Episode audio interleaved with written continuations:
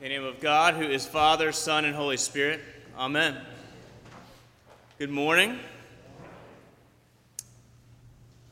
Well, we're in uh, the church's season of Epiphany.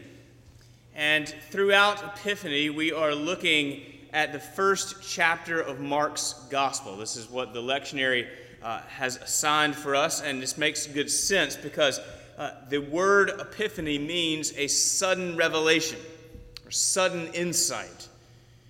And early on in this gospel, Mark is telling stories to build the case, revelation after revelation, that Jesus of Nazareth is the Son of God and the Savior of the world.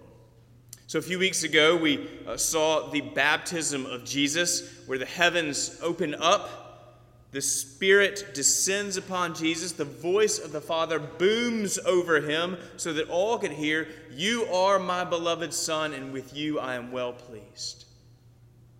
Last week, we saw Jesus begin to gather a community of disciples who literally dropped what they were doing to follow him, left everything to follow him. Next week, we will look at Jesus as healer and as preacher. Mark is building the case that Jesus of Nazareth is the Son of God and the Messiah, the Savior of the world. So this week, what we see in our passage in Mark chapter 1, in, in at least two ways, is that Jesus is the one with divine authority. Jesus is the one with divine authority. Now, I don't know how attractive that sounds to you. It kind of, it may de- how attractive that is to you may depend on your relationship with authority. Uh, I, I myself always just tried to kind of steer clear of authority. As a kid, I did not want the school principal to know who I was. She did, sadly, uh, after a few completely unjustified trips to her office, which I'm over. But it was, uh, it was always my working assumption uh, that, that interaction with authority was going to mean trouble. In fact, even as a, youngish adult in seminary, I got a call one Thursday that I was to visit the office of the dean president the following Tuesday. And I spent the whole weekend fretting, wondering what I had done. Were they going to kick me out of seminary? I'm sure I asked my friends to pray for me. And I could not have been more surprised when he very kindly said to me, I just want to get to know you. And Dr. Peter Moore uh, became a very close friend of mine and a mentor. And in fact, he preached here. You may remember a c- couple of years ago. Last summer, he went to be with the Lord. Uh, but uh, he, that was, I couldn't have been more surprised. But all that to say that I still, uh, it still doesn't sound very exciting to me, at least at first blush, to say that Jesus is the one with authority. Uh, it sounds sort of very top down, like Sergeant Jesus or something. But after a closer look, actually, not only is uh, the divine authority, the, not only is the divine authority of Jesus exciting, but it's inviting. It's inviting. So as the passage begins, we see that Jesus is in the, synagogue, uh, in the synagogue teaching. Uh, he's in Capernaum, where he kind of had set up shop initially. Mark does not tell us what he said. It's interesting, isn't it, that Mark is not at all concerned with the content of what Jesus taught, but rather his focus is on the fact that Jesus' audience is astounded. They're gobsmacked. They are blown away by Jesus' teaching. Now, why is that? Because Mark says he taught them as one having authority and not as the scribes. So the question then is what's the difference between Jesus and the scribes? Was Jesus just that much better of a teacher than the scribes? Did he have better illustrations, a more commanding stage presence, uh, maybe more empathy for the audience? Maybe he had those things, but the fundamental difference between the scribes and Jesus was that the scribes taught the scriptures as interpreters of the scriptures, Jesus taught the scriptures as the author. Jesus taught as the author. The scribes were like me, you know, and, and, and all other preachers, really. They weren't bad people. They loved the scriptures. They gave their lives to the study and the teaching of them. It was probably, usually, their earnest desire to give the right interpretation. But there was no comparison. I mean, if Jesus walked in here this morning, you would ask me to sit down, and rightly so. Jesus is speaking about the scriptures in a way they had never experienced before because the scriptures were written from his heart. They expressed his mind and his will. He spoke with a fullness, a confidence, a convincing insight an authority that they had never heard or experienced before. He taught in a way that shed new light on the character of God and new light on the Word of God. They were having an epiphany moment, weren't they? But little did they know, Jesus was God, their teacher was God. And so they were astounded when Jesus showed them uh, that, that God was not a rule monger, but a concerned and loving Father. He was not an angry dictator with a rod to be feared, but a good shepherd with a crook to be appreciated. the crowds that soon clamored after Christ make it evident that the authority with which Jesus taught only made him more attractive and more accessible. A little like Peter Moore, using his authority as the dean to say, I just want to get to know you. Jesus wasn't the school principal to be avoided, but the gracious and loving Savior to be cherished and followed. Now, they may not have yet connected the dots that Jesus was the Son of God, but they had never heard teaching like this. They were gobsmacked, astounded. They were caught off guard by the authority with which he taught the Scriptures. And so then, Mark illustrates that divine authority. Jesus has been teaching the scriptures as the expression of his own heart and will. And now, Mark says, here is what that authority looks like actively and spiritually. And Mark says, Just then, there was a man in their synagogue with an unclean spirit. It seems to me that we are actually much more comfortable with the idea of the existence of angels than we are with the existence of demons. But the Bible is unblushing in its declaration of the reality of both. The Bible's not here making a case for the existence of demons or evil spirits, it just takes it as a given, right? And this man has one.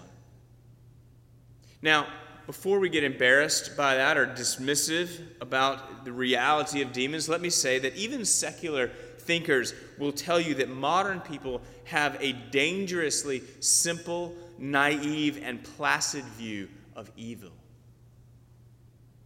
We often think that if a person just had better upbringing, or better education, or if they just got counseling or the right medication, or, or just got their act together for crying out loud, that their, their problem would be fixed. And that's naive. And frankly, it lacks compassion, although I am guilty of, of that uh, diagnosis, I think. Reality, the reality is the evil is far more complex. And, and, and some, some of you know people who, for whom it looks like evil has a grip. Right? I mean, some, maybe you've actually been that person. I don't, I don't know. But it looks like evil has, is having its way with them, like it's doing its own will, like it has a personality. And let me tell you, when you love that person, it is heartbreaking. I mean, think about the reality of this man's life uh, who walked in the synagogue that day. He's constantly avoided on the streets. He's estranged from his family because of his behavior. He is alone. He is in despair. He's wondering in his quiet moments why he cannot get his own act together, wondering what it is that has a grip on him. This is the man that walks in the synagogue and starts yelling at Jesus. He's troubled in every sense of the word. Right before Thanksgiving, our family got a puppy. Uh, she's mostly Luke's dog. We named her, or he named her, Cora. She is pretty sweet. I do wonder sometimes if she has a demon, but that's not the point. Um, whenever she thinks that she's in the least bit of trouble, and I saw this last night, whenever she thinks she's in the least bit of trouble, she tucks her tail and flips over on her back to show her belly and whimpers, right? She knows she's in trouble, so she's immediately submissive. And that is exactly what this demon does when he sees Jesus. Right? The man gets loud, but he's not attacking Jesus. He's rolling over like a guilty puppy. He knows he's in trouble and he's immediately submissive. What do you have to do with us? Are you going to destroy us? I know who you are. You're the Holy One of God. What is ironic and maybe even comical is that Jesus is teaching in the synagogue and everyone is astounded by his authority, but the only one who knows who he's really dealing with is the demon from the pit of hell. This demon of darkness who inha- is inhabiting this man in some way knows that he has no chance against Jesus, like a housefly fighting a hurricane. He is standing before the God of all creation, the definition of goodness and holiness. He, the, the one who came to rescue humanity from the very havoc and godlessness that this unclean spirit exists to create. And so this demon is defensive, right? But he's not attacking, because that would be ridiculous. And the man with the demon is loud, he's disruptive, he's interrupting eh, Jesus' astounding teaching. What would you do if someone like that walked in here this morning? We'd kick him out. We'd tell him to leave. Or at least wait for Father Trent after the service. we were talking about this passage in staff meeting this, this past week. I was wondering out loud about how, you know, kind of how to preach about demon possession. And our youth minister, Hannah Barton, said something wonderful. She said, if this happened in our church or any church, we would see the demon and we would cast out the man. But Jesus sees the man and casts out the demon. Isn't that wonderful? That we would see the demon and cast out the man, but Jesus sees the man and casts out the demon. And she's right. Mark is telling us that Jesus does not wield his authority to catch us doing something wrong, he wields his authority to save us. Now, fundamentally, this passage is not about you and me, it's about Jesus. In fact, let me take this opportunity to say that the entire Bible is not about us and what we are to do, but it is about God and what God has done. But in that vein, this passage is not first and foremost saying you too can overcome your demons. It's first and foremost saying that Jesus is the one with divine authority. And therefore, we can trust that He is the Son of God and the Savior of the world. We can stake our lives on it, and we should. And yet, such is the character and the nature of Jesus that even in his divine, cosmic authority, that he is not against us, he is for us. He loves us because of his character, not ours. He expresses his authority by giving grace, not shame or accusation. And this is what makes Jesus' authority so inviting.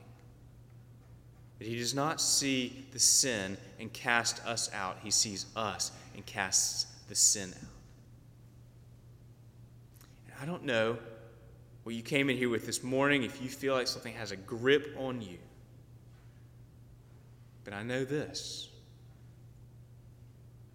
that He does not see the sin and cast us out, He sees us and casts the sin out. Well, how does He do that?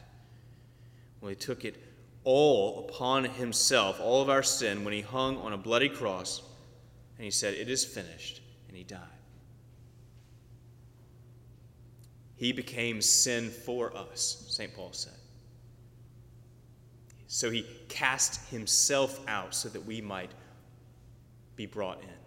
That is some kind of authority. So after the Spirit was cast out of the man, Mark tells us that they were all amazed at Jesus and that they kept talking about it. They kept talking about his authoritative teaching, so good and so strong that even the unclean spirits obey him. You know what happened? Jesus got famous in their area.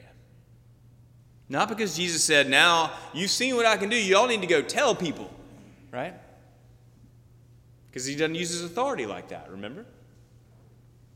He got famous because the people were so astounded, so flabbergasted by Jesus himself, they could not stop talking about it. They knew, they knew that they knew that they knew they were not being some sort of dull, boring, moralistic advice. I mean, maybe they weren't quite sure what it was all about, but they were convinced and they couldn't stop talking about it. Wouldn't it be awesome if Jesus got famous all around us?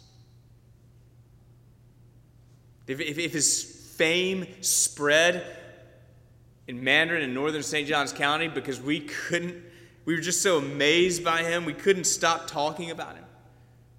We couldn't help ourselves. I think that would be evidence that we might just be scratching the surface of properly understanding Jesus' divine authority. Amen.